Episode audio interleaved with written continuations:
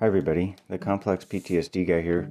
I'll start out by saying I'm not a doctor or psychiatrist. I'm just a guy living with complex PTSD, and I'm sharing my own ideas, experiences, and opinions on this podcast. I wanted to share that there was an article that I had posted on the complex PTSD guy back in June. I think it was around June 3rd. And whenever I did that episode on here about the article, um, I had stated the author's name and the date and everything. And for some reason, whenever I looked back at the article, um, I think it was titled The Effects of Complex PTSD on Personal Finance. But whenever I looked back at it, I couldn't find the author's name on the article anymore. And I don't know why that was. Um, it was a little strange. It was an article I kept trying to find, and I'm pretty sure the article talks about the influence of stress um, in relation to complex PTSD and how that stress is key.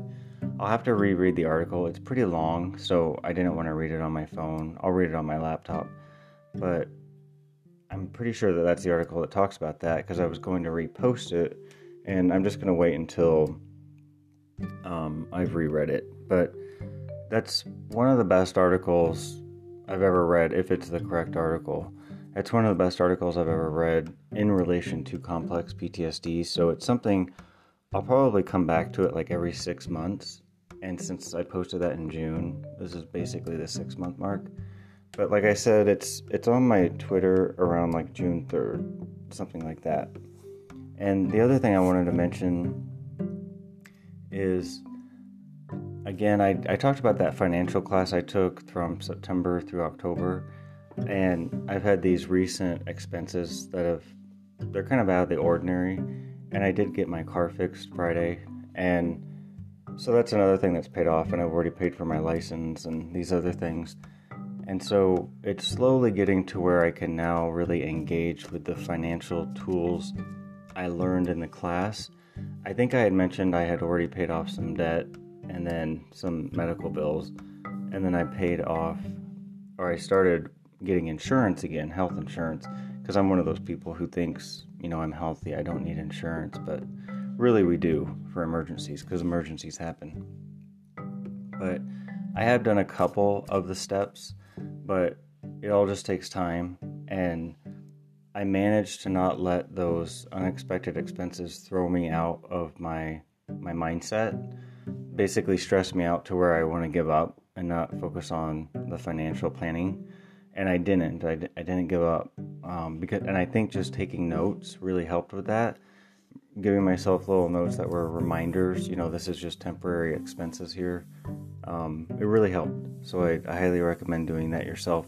If there's things you get discouraged with, um, you know, write it in a diary or take notes about how to make it better or about the time frame of when it's going to start getting better. I think that it just helps to have those reminders. It also helps to make sure that you are taking care of yourself.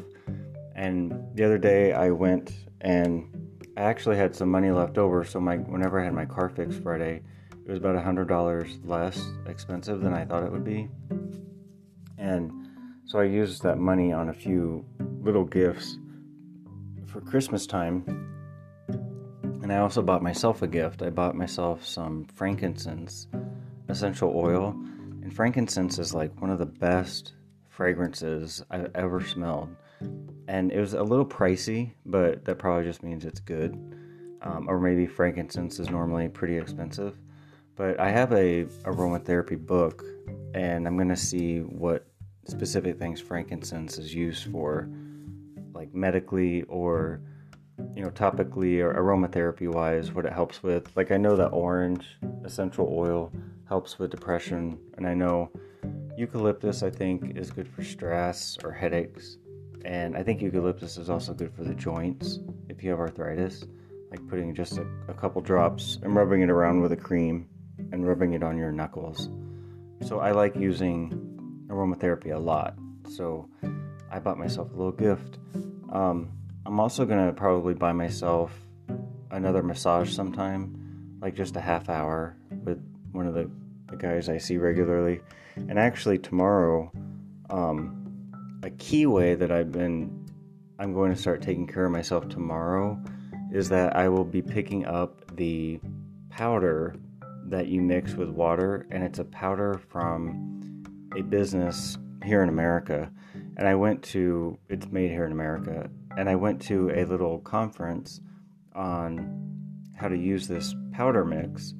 And the guy who hosted it is one of the massage therapists I know.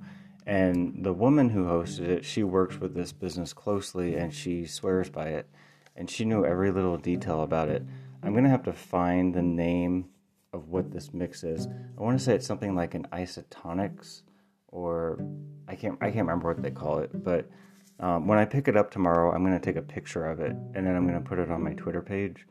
And specifically, when I was at this meeting for this health and wellness, I asked the host, um, you know, I told her I've had Bell's palsy and I currently have a little bit of psoriasis, which I know both are related to stress, but they also affect my nervous system.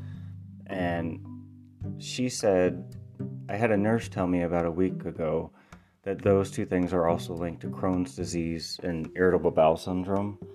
And I said, if that's my case in relation to two of those things, what should I take for that? What powder mix should I be drinking? And so she recommended it's like an aloe, ultimate aloe, something like that. But it's like this kind of like a, a nice sized jar, and you just put a little bit of a scoop into water and you drink it.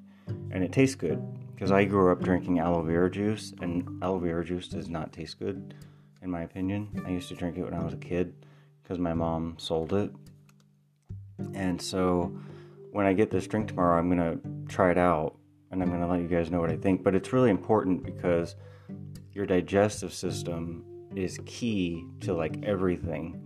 And I've had digestive problems for quite probably over a decade, probably, you know, 20 years or so.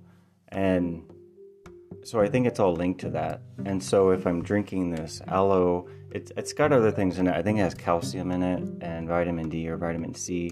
I can't remember, but I think it has magnesium in it. But if I'm drinking this and it's going straight to my bloodstream, it's going to work better because I've taken vitamin pills and this woman that hosted this Zoom call for this um we were in the guy's office and she came through in Zoom and she showed an x-ray of a person who had taken a vitamin and it just like sat in their digestive system. Like it never really broke down. Um, and it could be the type of pill it was because i know fish oil pills would probably work better because it's oil that's breaking out. Um, and obviously an iv drip works really well because i've had those before. But this is a lot more affordable route and it works the same way similar to an iv because it's going it's a liquid so it, it's going to operate better. But I really look forward to it because I've really wanted to. I've tried to find something like this for years. The only thing I've been able to find is the IV drips, but those run like $125 whenever I get my B vitamin drip.